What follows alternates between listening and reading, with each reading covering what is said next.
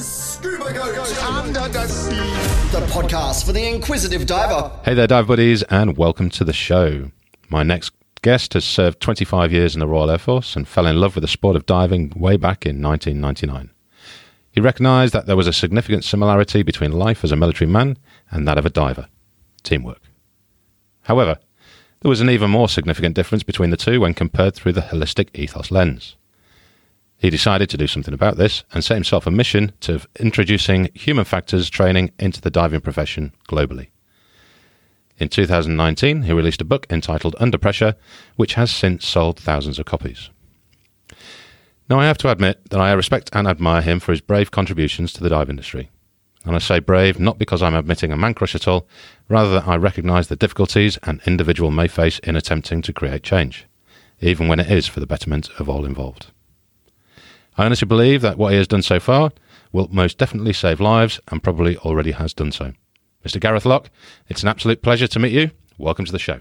Thank you very much. Really appreciate it. It's uh, it's great to have an invite on here, and yeah, it has been a challenge and uh, has required a significant amount of uh, persistence to uh, to get this going. Yeah, I bet. So, um, was it a little bit like a red rag to a bull or something? You're like a little Jack Russell just chomping at the heels. Yeah, well, my, my sort of personality traits are, are about sort of values based, and, and it's like I've got to get this done, and and that actually has been a bit of a hindrance when I first started because it, it was this uh, evangelical approach of you have to change and and pissed a few people off and burnt a few bridges and and took a number of years to to rebuild those. Um, and I think that's the same with anybody who's got a strong value base, who's trying to create change. It's it's tempering that that attitude to look for the long game rather than trying to do something now. You- You're never going to change the direction of a uh, I'm going say an iceberg, you know, the one that's broken off the, the Antarctica. You're never going to change that Mm. direction really easily. Um, it takes little nudges, and actually, where I've had the biggest successes is bottom up rather than top down, um, because there are people at the bottom who recognise actually this is is really useful, knowledgeable stuff that, as you say, will and and I already know that with people who've emailed me saying, you know what, I listened to you know a webinar, a podcast, or read something of yours, or I watched if only, and that's changed my attitude as to how um, how I've approached a dive, and I've thumbed it early, uh, or I've not got in, or I've changed what we were going to do, Mm. and to me that that's a huge a huge buzz Yeah. because it's like yes, you know the the changing one person at a time is uh, is, is how you can change the world. Yeah, yeah. It takes a long time. Yeah, well, you've got to start somewhere, haven't you? And then just spread the Yeah, exactly. um, now, just to uh, back it up a, a wee smidge, for those people that are listening that, that have no clue what human factors is, do you want to try and break it down into its sim- most simplistic form, just so we've got a basis to go from? Yeah, yeah, sure. So, i i in its simplest term, it is how to make it easier to do the right thing and harder to do the wrong thing. And that means looking at individuals, it means looking at work or tasks, it means looking at equipment, it means looking at interactions and paperwork, and understand how to reduce the friction to do the right thing. So, for example, you know, checklists are a big thing in diving at the moment. Hmm. And then when you look at how they're written, they're often sweeping generalization here, a written from a point of view of liability rather than execution. So there's a huge body of evidence that says how do you design a checklist that takes human performance variability, that, that could be errors, um, and try to design them out. And a checklist isn't just a piece of paper, or it doesn't. It's not just a piece of paper to make it effective. Mm. It requires a social and a cultural setup and a a mental approach that says, "I'm using this checklist because I'm fallible and I will make a mistake." And it's getting that message across. So there's a whole raft of issues that that need to be addressed in a, as you sort of touched on earlier, holistic manner or systemic way, Mm. rather than trying to cherry pick or fix the diver because they're they're the stupid ones. Is actually creating an environment where it's easier to do the right thing and harder to do the wrong thing. Yeah, yeah. And I suppose one of the major barriers that you've got there is um, people's personal feelings of embarrassment if they're going to thumb a dive when everyone else is more confident or more experienced or whatever. You know. Oh, totally. The you know the, the peer pressure that we're under, and the you know ultimately we're social creatures. We we like to be conformed to the social norms, Mm. and and that's why you know you can start to create change at a, at a lower level with individuals and small groups, uh, because then you can start to get a swelling. It's quite difficult to create change top down because you still need to create that that swell, that that that influence and social conformance that happens. Mm. But you know that that sort of peer pressure, it might be touched on in in diver training and, and instructor development, but I don't think it's anywhere near emphasized how much influence instructors, leaders, and peers have on others' behaviors. Mm. And you don't have to say something, almost silence is enough to speak volumes. Um, when somebody questions, oh, is, it, is this a good idea? And, and nobody even acknowledges that, that, you know, oh, I'm not, not sure about this. Oh, I'll be okay. And you haven't actually said anything. All you've just is, is agreed with them. Yeah. Um, so there's there's a huge bit that that looks at or that should be looked at in terms of, of interactions. Mm. So the idea be- behind the training that you provide is to teach people not only how to recognize it in themselves, but have the confidence to be able to say so, and also recognize it in other people within the group they're diving with. Yeah, totally. I mean, and actually, the, the, the core of the training is is based around the premise of creating a shared mental model, an idea of what we're going to do as a team and, and why we're going to do it. Hmm. And that means that if there is some form of dissent, you know, which is, is a good thing, or some conflict, that the, the peers and the leadership have created an environment where actually you don't need to have courage. Um, there's often this bit of people, you know, that you need to be brave to speak up. Hmm. It's like, well, hang on a minute. Bravery is needed to overcome some fear, and and the fear is generated by the social environment, the, the leaders, the instructors, the peer group that are there, and therefore it's their responsibility to change that attitude, that that uh, environment, so that it is easy to speak up rather than having to be brave and go, oh, I'm going to put my neck out in the line here because I'm going to say something that isn't quite right. Um, so it's yeah, th- th- there's a lot to do, and and that is a normal human thing Hmm. um, because we are. If we go back, you know, thousands of years to the African savannah, where you lived in a tribe in a thorn bush ring, because that was the protection from the lions. Hey, you had to be conformed to the the, the, the, norms of the group because otherwise you got booted out and now outside the thorn bush and you're on your own. So Good luck. you know, there are very, very, yeah, exactly. There are very good reasons why we have social conformance. Yeah. Whether or not they're as, as valid as they are now is, is a different thing, but you know, it's, it's hardwired. So yeah, the training is, is create that shared mental model so that people know what's happening next. And if something deviates, then they're able to sort of ask the question and say, is this right? Are we going in the right direction? Is, is this the right part of the wreck? How, shouldn't we have turned around on the reef at this point? Hmm. You know, it's there, there are lots of things where where this applies. See, now, uh, when we're talking about it straight away, I'm thinking about a blog that I wrote about three years ago.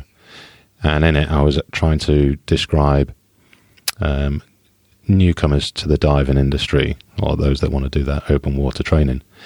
And the two examples I had was the alpha male, who, you know, Billy Big Bollocks, I, I can do all this and don't need to listen and uh, the the timid lady, you know, who would just focus and then do and do everything correct. And for me, the human factor error, the way I see it there, is that Mr. Billy Big Bollocks, the alpha male, um, was was hiding his true um, fears and incompetencies of what was coming. And I think it does make me look towards the uh, professional side of diving and ask the question if there's been people qualified too hastily, too quickly, and you know, thinking of zero to hero, and then all of a sudden Yeah. you're now teaching people who have no clue how to dive in a wide variety of um, scenarios. Um, I suppose you bring in human factors into it kind of puts a big question mark all, over all of that stuff that the majority of us in the dive industry know it occurs, but don't really approach the subject. Yeah, it, it's um, it, it is a bit of an elephant in the room, and so going to to a wider sort of safety view as to why that perception exists of, of why the current practices are okay. A lot of safety is measured as the absence of accidents. Hmm. So if we don't have any accidents and we don't have any injuries, um, we must be doing something right. Now, that doesn't take into account the number of people who are scared, um, who go off and do some training and, and, and are terrified. Um, they, they've got that tick, they've moved on and gone, yeah, I went diving, but I didn't like it. And yet, there shouldn't be a reason for that. Yes, there will be a small percentage who are um, not suited to diving, and you know, and they aren't um, it, be in the right mental place to be underwater. Mm. So you know, you then look at so the the sort of why the situation ends up as it is, is because you can cut away the safety margins, the experience, the time that people are supposed to do during training, and until you have lots of accidents, you must be doing something okay. And again, that's that's normal human behavior. Mm. We will look for short-term gains over waiting for long-term benefits. Yeah. Um, and and in the case of of diving and instruction and, and the zero to hero bit is cool. I get to be a dive instructor, and I I you know I get to make money out of my hobby. Mm. Um, and you're right that as long as as long as the, the training environment in which the students are being taught is not very um, risky, you know, the, the, there's no um, additional dangers involved, and everything goes fine, then actually the training must have been okay. The problem is we don't know what's going to happen on the on, on the dive or with a student, and so actually you need to have a almost a bigger box. You've got the, the sort of the, the core competencies that or core skills that you need. Mm. And then there's the bit that says sit a bit further out than that, that says these are excursions that you might have. And my, you know, my personal view is a lot of diver instructor training is teaching instructors how to teach a student how to pass a class, which is not the same as how to teach a diver how to dive in the real world. Mm. Um, and and if your measure is is people graduating, well, w- without issues, you must be doing something right. Yeah. Um, But they're not getting And- that and inherent skill embedded into Yeah. uh, as second nature. yeah, and, and the get out of jail card for, for the organisations is you are only uh, certified to dive in conditions equal to better than you've already been certified. Hmm. Um, so that that's the bit He says, well, actually, you you went diving in the condition that you weren't trained for, therefore it's your fault. Hmm. It's like, well, hang on a minute. You know, you- you've got to look at this at a system level rather than an individual level. Mm. Yeah. But where where does the system start and stop for you? Because I, I was kind of discussing this podcast before we started, uh, a couple, well, a couple of days ago, actually. I've got a, a mate of mine coming on next week, Kai Steinbeck. Hello, Kai. Um, he's a course director up in Cairns. And I wanted to clarify for myself, albeit I am a multi agency instructor, I wanted to know specifically where the law starts and stops when it comes to training. And it's so ambiguous, isn't it?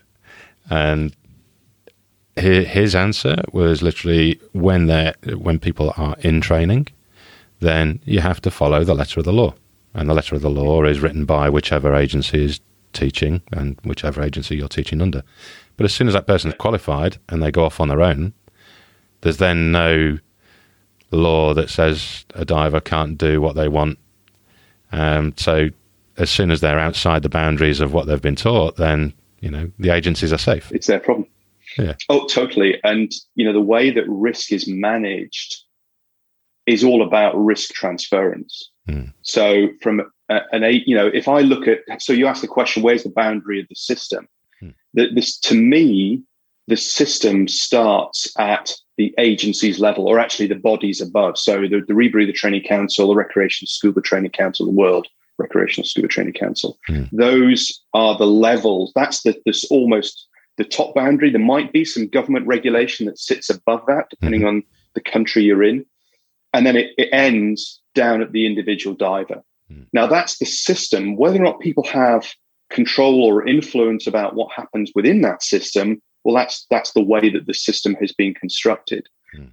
And so the way the organizations are set up is about transferring risk from them, liability, to the lowest level possible. That's what any organization would do. Yeah. So the use of liability waivers, uh, transfers, all of those things. It's about getting the risk down to the diver and or the instructor. Yeah. Um, you know, your point about agency standards, I have to teach to the agency standards because otherwise, if something goes wrong, I'm liable. Hmm. Now, those agency standards may not be the best that are out there, but they are at a level which allows the agency to manage their own individual risk um, by by passing it on. You know, is it achievable to do those tasks? Yes, right. It's an instructor problem if something goes wrong.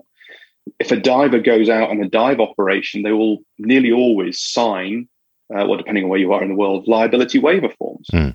Um, and, and now I am accepting responsibility for what happens on this dive. Now, interestingly, in the UK and I think Europe, they had to change the liability waiver forms because I cannot sign away my right for your incompetence. Now, you know, to sue based on that.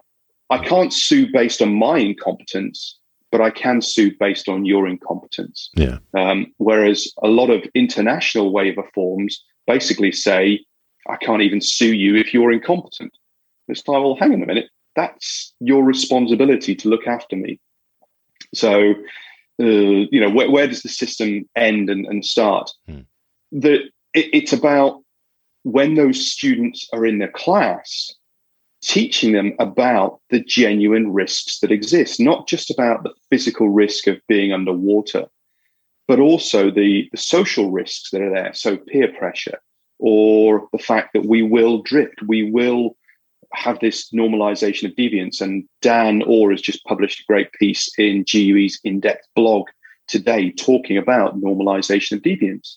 And, you know, looking at the fact that it is a normal behavior to go from here's my rules and I'm drifting. Hmm. And, and I will I will say reduce my minimum gas I'm going to end a dive with, or exceed my depth, or the run time, or whatever it is, and everything goes okay. Hmm. Um, or it could be having more students on a class than you're supposed to, because I generate more revenue that way. But things don't go wrong, therefore nobody knows what, what's happening. So explaining these normal human behaviors allows risk to be better managed after the training course or, or whatever it is. Yeah. Understanding those error producing conditions, the stressors that lead us to erode the safety margins that are on. Hmm. Um, that is not explicitly taught in the training materials that that I've had people come in my course going, I'm an instructor for this agency and this agency and so and so. This isn't, it might be touched on, but it is not explicitly explained. Mm. And, and it really should be put into the training programs that are there. Sure. And are you trying to get them in there? You must be. I, I am, and I have been for, for quite a while. And, and I understand the resistance from their part because actually, and, and, and this is often something that's forgotten, is that the training agencies are businesses, Hmm. albeit, you know, publishing houses to develop training materials that then sell on to instructor trainers and instructors and then students. Hmm. Trying to make money out of human factors based training is really difficult because it, it doesn't actually give you anything extra. Yeah. It doesn't allow you to go diving any deeper, it doesn't allow you to use any new equipment. Um, what it does is it allows you to use your brain a bit more effectively. I think also part of the resistance is that the majority of the decision makers in the, the training agencies have never done any training with me. Hmm. So they don't even know what the programs are about and how it could fit into their existing training materials. So there's a bit of, um, I'm going to say, genuine ignorance um, from from their part of what it looks like and how it can fit in. Yeah. And the difficulty is that I'm not a diving instructor, so I don't for each any of those agencies. So I don't know what the materials look like, where it could slot in, where you could tell a specific story about maybe cognitive biases, why we make the decisions we do, or how to create effective communications within a team um, by using certain techniques that are there, or how a team evolves in the training environment and then how it evolves in the real world diving environment and, and the, the weaknesses that, that need to be recognized and dealt with. Hmm. So it, it- it's a bit of a, an unknown from their side. And I get it. You know, they're, they're there to make money. Hmm. Um, they're, they're not charities. I'm gonna I'm gonna you know play devil's advocate, and um, it it obviously does have a massive place in our industry. But does it have a place in recreational diving for your summer vacation kind of guys that dive once or twice a year that can't even remember how to put their equipment together? Are they going to be able to remember Um, what what human factors is about? Um, so actually, the, the, the real benefit of if human factors is taught well is it's transparent to the activities that you're doing. Um, and I, I suppose to answer your question, is there something that, that can help? Yes. So at a at a recreational level, is the recognition that they're fallible, that they will make mistakes.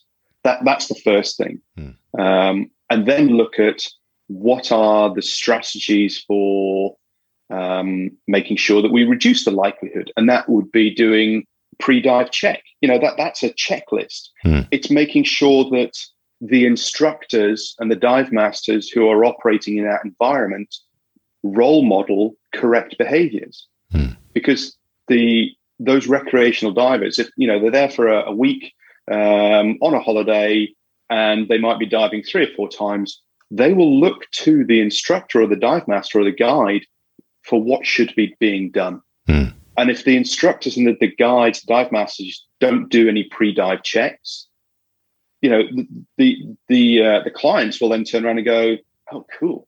When you get to be really good you don't have to do checks. Yeah. whereas actually the other way round. So it's it's how you influence others.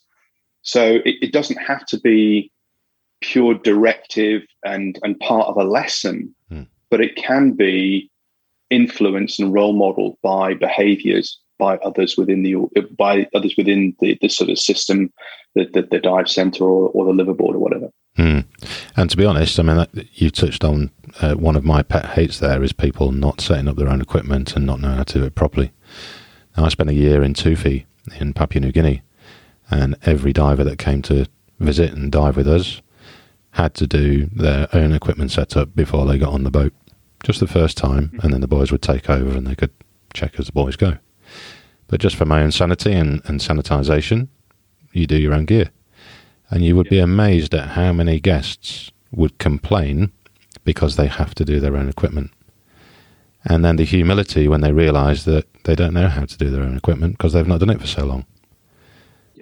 Now, surely that's uh, an inherent problem that's going on in our industry already with, with, with us trying to be too customer carey focused yeah and Yeah. you know um, and again for the guests that are assuming everything's going to be done for them now that leads me on to another little point we were discussing a couple of days ago and that's the. Um, I'm going to go on a little rant now.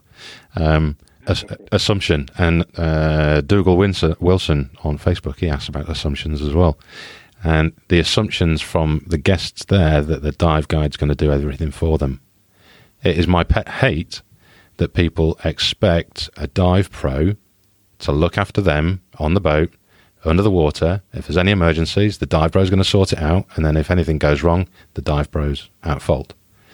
And all of this stuff, and I don't want to rant too much, all of this stuff is, in my opinion, what you are trying to get clarification on for the world and get it set straight. Yeah. Where everyone everyone's in their own little box, everyone works as a team, everyone knows how everything should and does happen, and then we've got clarity. Hopefully. Yeah. So, you know, going right back to where does the system begin? If you think about where those divers have got those assumptions and those behaviors from, Mm. is when they would have been learned to dive. And as guests, they will have been given the minimum amount of instruction time um, to set up their gear. It would have been demoed, and then they would have been, you know, stuff would have been done for them. Tick, you've done that skill. You've put your reg on the cylinder. You've put your BC on the cylinder. Right, done. You've demonstrated you can do that skill. Now we've got people who will do that for you. So all you need to do is pitch up, listen to some lectures. You know, again, sweeping generalization. Hmm. Listen to some lectures, watch some videos, get on the boat, go out to the dive site, and you know you get fed and watered and, and treated nicely. You get kitted up. People help you with with what's going on, and then you jump in, and somebody's going to shepherd you. And so you know a lot of that that initial diver training and development, you will have an instructor with you, or you'll have a guide with you, a dive master with you, and and there isn't the clarity that says you are responsible for your activities. Mm. on, I'm paying you a shed load of money to take me diving. Mm. No, no, I'm, I'm taking you to the dive site, Yeah. and and you have that. So th- there is it's, it's looking at how does it make sense for somebody right at I'm going to say the sharp end. That's a term from the safety world. The person who's right at the coalface, you know, doing stuff. How does it make sense for them to do what they did? Well, if you look back at their experiential journey and and how they've developed and and how they've got to where they are, that's that's why they behave the way they do, and why. Well, it, I, I've got to pick on you. You did say it's a sweeping statement. It is a big sweeping statement uh, because there's a lot of instructors out there that are very, very good and very meticulous at what they do. But over time, you add in skill fade and the ignorance of you know future guests and liveaboards and and you know more lackadaisical uh, dive professionals, then yeah, it will creep in. But I just wanted to make sure we don't get shot down in flames there. That Oh, you no, know, no, not no, all fair. professionals are like that. You know. And, and, and so yeah, I totally agree. And there are lots of professionals out there. And, and actually, we only hear about the negative outcomes that are there. Yeah. They, you know, they have a, a disproportional effect to our understanding. And that's a cognitive bias. You know, we have a, a recall or a recency effect where if something happens and it's got emotional, significant emotional um, baggage associated with it, we'll be able to recall it more easily. Yeah. And you know, going back to defending the organizations, numerically, statistically, diving is pretty safe. You've probably got more chance of being killed or injured driving to the dive site than you do on the dive. Mm. Now, that doesn't mean we shouldn't improve what goes on in diving, but if you look at it from an organizational point of view of how much risk are we willing to tolerate, well, that's a that's a sound number. Now, you won't get any of the organizations to tell you what that uh, you know as low as reasonably practicable number is, because that would be you know commercial reputational suicide to say yes, we're happy with a fatality rate of X uh, in in those sectors. Mm. And to be honest, it's not our problem. We've given them the standards. Off they go. Yeah. Um, so you know, we go back to risk transfer and to risk management again. Yeah. Now, um, I know you've had a, a struggle all the way along the journey so far, bringing this into the dive industry. But I've got to ask: when you released the book, you must have seen quite a significant upturn of interest. It seemed Yeah. to explode when you uh, when you released that book. It, it, yeah, and so I'd been struggling. So I suppose the, the, the journey started in 2010 11, where I, I wrote a white paper looking about diving incident reporting and um, safety management in the UK diving industry. And, and it went down like a bit of a lead balloon. Um, and shortly after that, I started a PhD, part time self funded PhD. Um, and the struggle there was nobody was really interested in what I was doing. My goal was to try and produce something like a um, something that happens in aviation, where they've got a structure which looks at organizational failures, supervisory failures, individual failures where we set ourselves up so we're tired or we're not prepared or things like and then there's the act of failure. So we Hmm. make a slip a mistake or a lapse uh, or we, we break a rule. So that went on for about six years and in the end i stopped doing it because i was spending money. I wasn't getting anywhere. But in january 2016 i ran the first face-to-face training program that developed Mhm. um, as a pilot. That went well. Another one in February, another one in April. And then somebody said, well, why don't you do the pre learning that's there and set it up as a standalone course? And I got some traction there as people doing online learning and got some really positive feedback from, from people Mm. saying, look, this stuff is, you know, should be in the training materials. And it wasn't until probably the spring of 18 where I was running a face to face class and somebody had said, why don't you write a book about this? Because people will consume it uh, as a book rather than doing online materials. So I had thought about that. So then I spent the next probably from the summer, well, four or five months in, in the summer of 18, writing it. Uh, and then the next sort of six months getting it edited and uh, turned around and things like that. And I'd spent a fair amount of time trying, you know, through marketing training of how do I market this? Because it's a really difficult topic to market because it I, I was trying to do it from a safety perspective, Yeah. and you never market um, away from a threat. What you do is you market towards a benefit because it's what people will want, not what people are trying to get away from. Right, right. Um, so I'd spent a lot of, of, time learning how to try and market this. So I spent the tail end of 18 marketing the book and getting the first two chapters out there so people could go on. So I had a pretty big list by the time the book was released in, in March 19. Hmm. And I spent a lot of time packaging up and signing books and, and posting them out. and then it starts getting into the hands of, you know, it's a terrible term, influencers. And not just in the, the sort of sports diving industry, but in the scientific and the military uh, and the commercial. And actually, people in traditional safety as well Hmm. will pick it up and go, "Oh, hang on, this is really good," and then it starts spreading out. So, yeah, the the, the rise was was was really nice to see because it's like, yes, there is there is value being created out there. Yeah. What I write in the books now, though, is knowledge is not enough. We must apply. Willing is not enough. We must do. Mm. Um, and, and it's attributed to Bruce Lee, but it came from a guy before that, a guy called Goethe. Um, and, you know, it, it's great. I read this. Now do something with it. Yeah. Oh, that, mean, that means I have to change. Why don't I change Mhm. because change requires a bit of effort and energy and things like that. But starting to get people to talk about things is, has been huge benefit. Yeah. And is it um, is the way forward to um, introduce human factors to the newer divers, the younger divers, the ones that are more accepted? Uh, not, they're, I know what you they're more they're more keen to to absorb the information that's going to help them progress, rather than the the ones that might be stuck in their ways and find it difficult to introduce that change. Um, so actually, I've now got five other instructors who are. So it's not just me. I've got Mm. um, I've got two in the states or two in Canada at the moment. Um, I've got one in Belgium, Holland.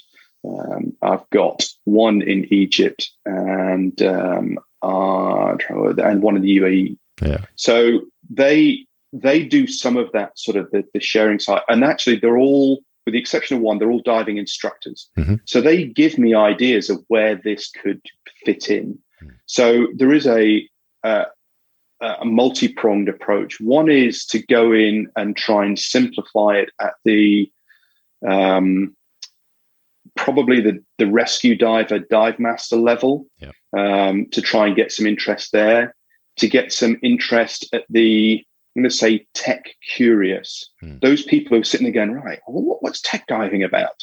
Um, and it's like oh it's all about kit and depth. And it's like actually a lot of it's about in your head.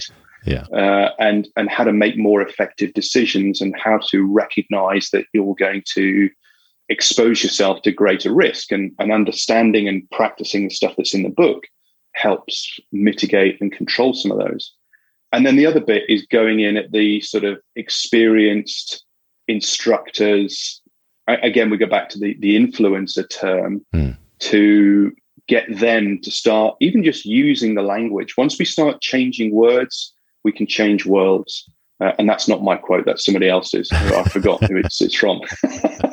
But it is you, you change the language um, and people will start changing their own behaviors accordingly Yeah. um, and i've seen that probably over the last two or three years and being in bigger facebook groups where this this concept of local rationality how does it make sense for people to do what they did? And now i see other people posting those same bits or they'll tag me in. Oh it's great you know um, and i'll add a little bit of extra. But the fact that people are now able to i'm going to say fight those battles using stuff that i've given is incredibly rewarding Yeah. and and it, it will it will start cascading out but it's it's a huge journey to to go on um and hey i'm i'm, I'm up for it And it well, it's it's not going to stop growing, is it? I mean, you, you've you've mentioned you've got five um, instructors, or Yeah. yeah. Who who are I've they? got, Go I've got five instructors give, give Yeah, them a shout out. instru- so there's the five instructors I've got at the moment, and there's four in training. I'm waiting for them to sign off. So the five instructors are Guy Shockey, who's in Vancouver. There's Helen Pellerin, who's in Quebec. Uh, there's Bart Den Ouden, who's in the Netherlands, and there's Jenny Lord in Dahab, and Daryl Owen is in the UAE. Mhm. And I've got four others who, and that's Meredith Tanguay, who's in Florida, uh, Chris Tibble in the UK, uh, Beatrice Rivara in Italy, and Mike Mason, who's up in uh, Newcastle. Hmm. Uh, so two weeks ago, we were supposed to be running the certifying uh, workshops, uh, but obviously COVID has uh, knocked that on the head. So I'm, I'm hoping as soon as we can start traveling, I can get to uh, to certify them, and then there will be four more instructors able to to deliver the materials. Okay, so we're going to have nine nine global instructors. That's a that's a, a hefty run from when was the book released? 2019, wasn't it? And then we've had a year Yeah, of March 19. Yeah. We can exclude last year because we couldn't do anything. Well, interestingly, didn't do anything face to face. But to me, COVID actually was a bit of a, a blessing in disguise because people were then stuck at home going, "Hmm, what do I do? Yeah. And, and I'd already started in 2000, tail end of 2019, delivering a webinar based 10 week program. Mm. Um, and since then, I've delivered six of those. So there's about 200 people um, Nice. have gone through some training um, since you know since uh, via the online webinar basis. Mm. Um, so, and they then speak, and uh, I'll, I'll give a, a shout out to Mateus, uh, who's down in Victoria. hmm Um, he's changed the the culture of his club, having come on a course with me last year, and gone. Uh, this has blown my mind. I, I I can't stop thinking about it. I'm going to take this stuff, and and they got rid of the wooden weight belt award within their club, which was about the biggest or most embarrassing screw up somebody had done Yeah. the previous year. And he said, Look, this is really demeaning. This is, you know, yes, it's funny, but nobody's really happy to, to receive this. Yeah. So he stopped that. And I said, Well, you, you could still turn it around. You could still issue a prize, but do it for the biggest learning experience of the year Yeah. uh, when it comes to diving. Um, and now you've you've you know recognized the learning that's happening uh, in the club. So really proud of, of Mateus for, for sorting that one out. Can you say he's in Victoria? Is he Australia? Yeah, Oh, yeah, yeah, yeah. Down in yeah, down in Melbourne. hook us up. I'll, Yeah. I'll come and have a dive. I've not dived Melbourne yet, and I keep itching to do it. Every time I go there, it's just not long enough to be there. But yeah, itching. Matthias, I'll come diving with you. Yeah. And I don't want the wooden belt. Well, no, you could have the best learning experience. There we go. yeah, It's a yeah. positive thing. Yeah. um, well, seeing as we're talking about Australia, and you're obviously in the UK, and we've mentioned Canada, America, all that kind of thing.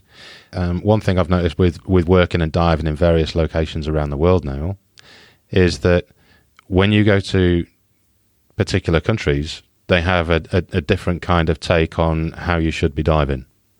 Now, by that I mean um, Thailand. Some people will moan about it, say it's a bit blasé. Well, it's not. Um, those places that are uh, very dense population of people going through basic training, the courses tend to be run quite tight because they've got to be up to standard with everyone else who's producing. Um, conversely, you come to Australia, and um, Aussies are pretty laid back and you know take everything in their stride. Um, and I found it quite shocking to see how many people go solo diving just off the shoreline here um, Mhm. with no redundant air supplies. And it just seems to be the norm. I find that quite frightening. But I think there's got to be a place there for, I think we mentioned it, the, what do you call it the other day? Cul- culture or cultural differences? Yeah, culture, your cultural awareness. Yeah. Have you, have you experienced much of that so far going through the training and the, the guys that you've been doing these courses with? N- not necessarily, because they're a self-selecting audience that, that comes on the, the, the training programs anyway. So they're, they're, they're the early adopters. They're the people who see the, the benefit of self-development. Um, what I have seen is um, a little bit about I haven't done much out in the in you know I've done some training in New Zealand and Australia. I've done one session in Bali, but they were all sort of expats that were were in in Bali, so they weren't really indicative of of the culture that's there. Um, in in Europe, there are certainly different um, behaviors be- between sort of countries.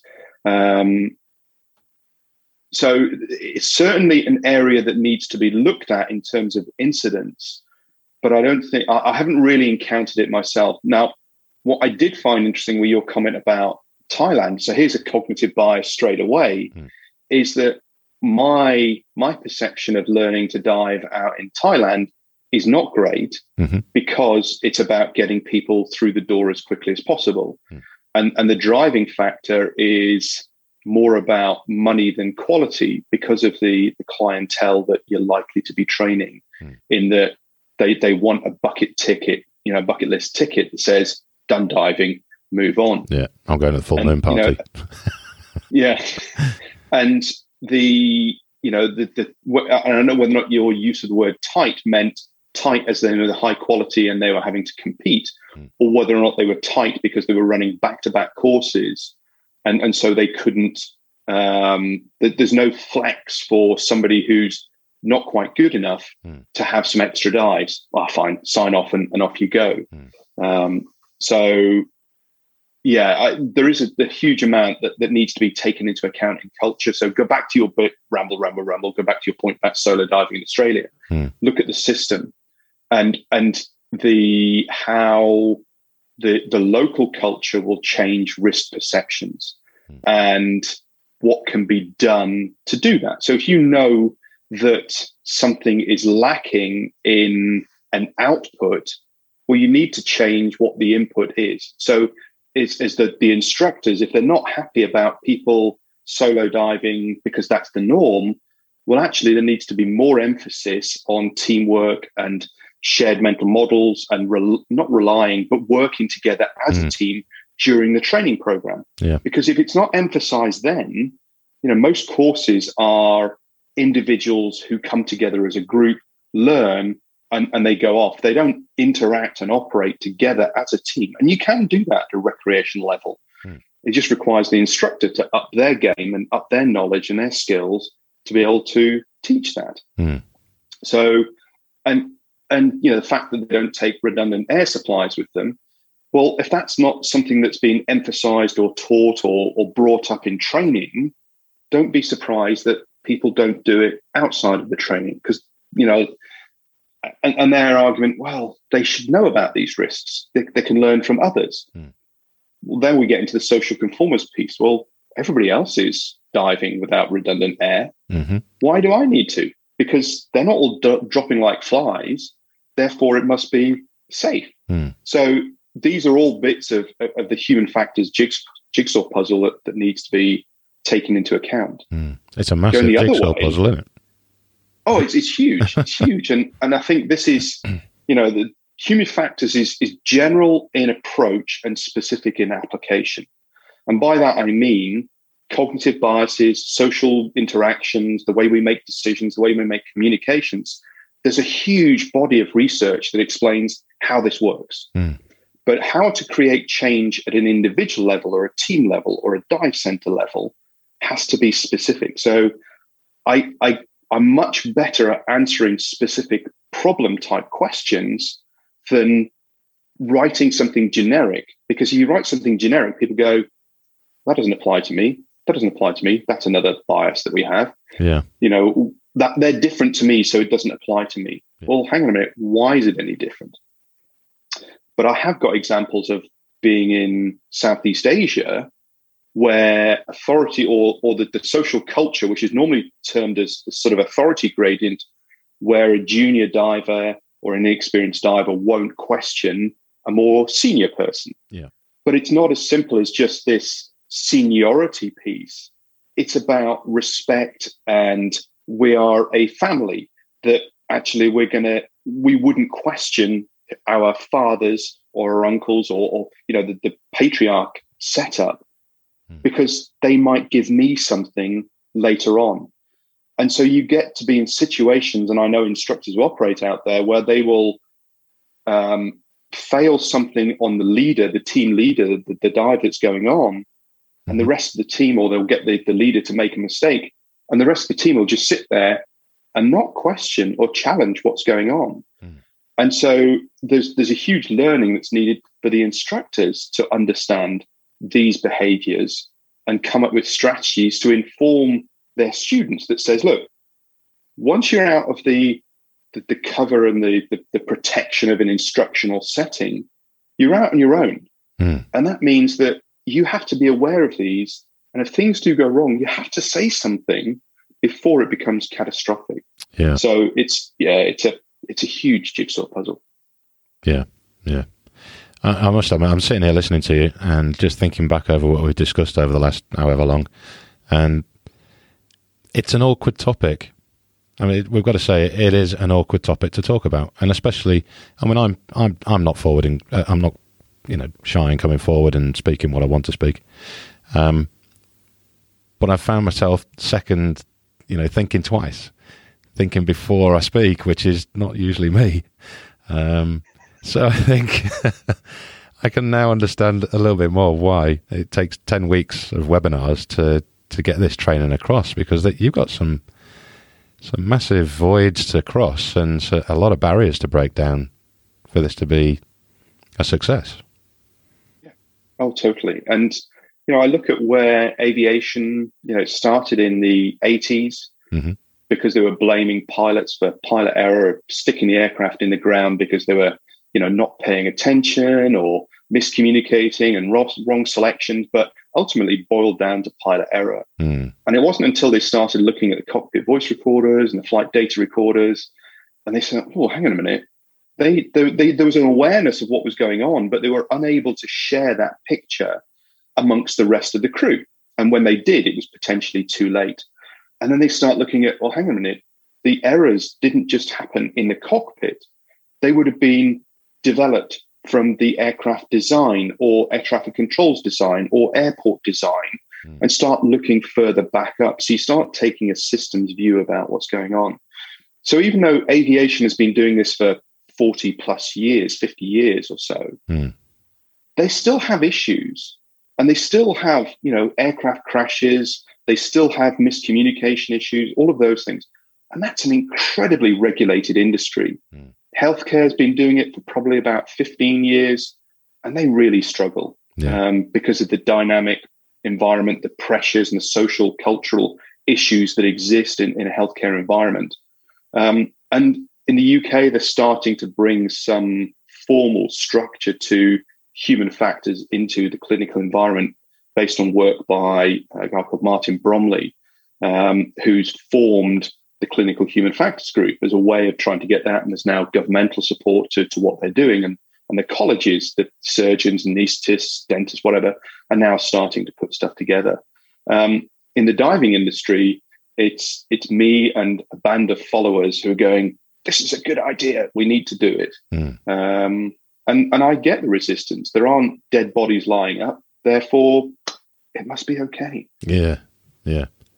And what I didn't say right, I should have said it right at the start of this bloody episode. To be honest, you've had, you're 25 years in the Air Force. You- You're actually a, navigator, weren't you? Yeah, Yeah. yeah. Hercules navigator in a, a multi-crew environment, and then went on and did a, a master's in aerospace systems, which is where my knowledge of human factors and, and sort of the deeper knowledge, and that's when I sort of started digging deeper. Hmm. And then went into flight trials um, with Airbus, so picked up some human factor stuff there. Then worked in research and development, and then worked in procurement and systems engineering. So a very broad view of the world. And, Hmm. and, and it was during the, the latter sort of five years of my time in the Air Force that I'd started the PhD. Hmm. Um, so, yeah, a huge breadth. I was just going to say, 'cause anyone, any of the divers that are out there thinking, "Oh, I'm not going to listen to this fellow. He's not even a, he's not even a professional. He's not even an instructor." Well, I, I think you kind of top it for, um, you know, having experience in a structured uh, work environment and how teamwork comes together. Mm. Just a little Yeah, bit. and so yeah, that and and from the diving side of the majority of my training has gone through GUE. Um, so I did fundamentals in 2006, uh, where I only had about 40 dives to my name. So I was I was really lucky that I didn't have to unlearn a bunch of stuff.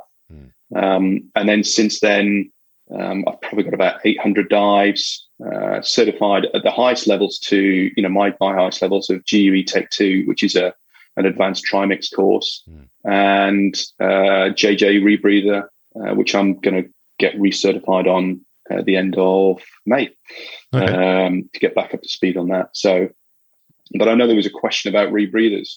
Yeah, yeah, yeah. that was um, what was it? uh, Lisa, Lisa Marie. Yeah.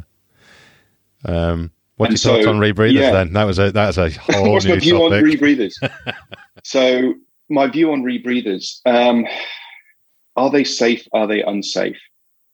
Uh, a, a piece of equipment is not unsafe in of itself. And as a simple example, as a hairdryer could be safe. It's not particularly safe you sit in a bath and put the hairdryer in the water with you. Mm. um, and, and, and so it, it's this need to look at a system again. So rebreathers have been designed to the level that the um, the market will support. Mm. And by that I mean is it costs manufacturers money to design, build, certify, and they've got to recoup that money and then they've got to make a profit. Otherwise, they're not a, a valid, sustainable business. Mm. So the diving community won't pay much more than they pay already um, for, for what's there. So in terms of maturity and equipment set, it's probably, you know, there are little nuances, but it's probably about as mature as it's going to get. Then we look at the other pieces of the system, and that's the training agencies, the instructors, and the divers themselves. Um, and how they all come together is how to create a safe diving, inverted commas, safe diving operation on a rebreather Mm. and recognize that it's working together that creates safety, not a rebreather, rebreather is unsafe. Yeah. The difficulty is that there is, again, there is no formal training that goes into agency training materials that talk about human fallibility and cognitive biases and why checklists are designed the way they are. They could probably be improved um, to make them, you know, to have less friction, um, to be in a situation that you operate as a team. And if one of the team isn't using a checklist, that you've created the environment that actually, if I'm not using a checklist, I expect you to call me out. Yeah. And if you're not using one, I- I'm going to call you out. Yeah. And there's no, there's nothing wrong with that, but it's it's it's not easy Mm. because those those soft bits are not easy to measure. Um, it's much easier to measure simple compliance when de- delivering a course, but that doesn't necessarily help you um, develop competencies and attitudes. And the the final piece then is the expectation that if you haven't re- reached a standard, then you don't get a certification. Now, I know some agencies put that in the, the hands of the instructor that says, are they have they got the right attitude to dive this equipment? If not, then you can refuse certification. Yeah. That has to be explained really clearly before the course starts, because otherwise you're going to end up with a whole world of hurt that says, hang on a minute, I matched all the skills, and it's just your opinion that I'm not safe. Hmm. And so, you know, you end up with conflict there. Yeah. So, to answer the question, Lisa, my view is they are a valid tool and they're potentially safer than open circuit at certain depths. Um, however, you also need to train in shallower depths to be able to go to the deeper depths to, to be competent when things go wrong. And you also need to have the attitude that says, this thing can fail. I need to know what it's doing all the time and I can resolve those failures. And that means I need to go and practice them. And there's nothing wrong with doing drills in a quarry in the shallows to make sure that you're competent to deal with almost no notice failures. Because those failures, if we knew they were going to come, we'd do something about them. For sure. I mean, it's got to be second nature, and the only way you're going to be able to do that is through training, plain and mm-hmm. simple. What?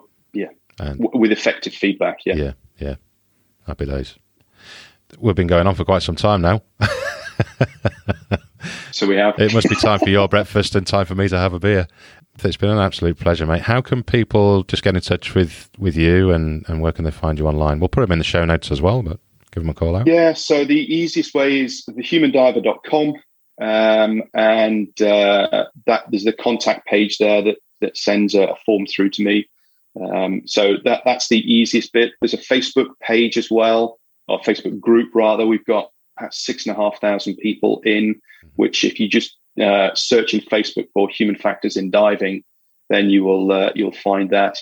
And I'd really recommend anybody um, who wants to learn more about human factors in a in a 30 minute documentary is to go onto the Human Diver website, go to the top and look at If Only, click the link there and watch a documentary, which will bring a tear to some people's eyes because it deals with a fatality and it deals with raw emotion of a dive team that lost a member.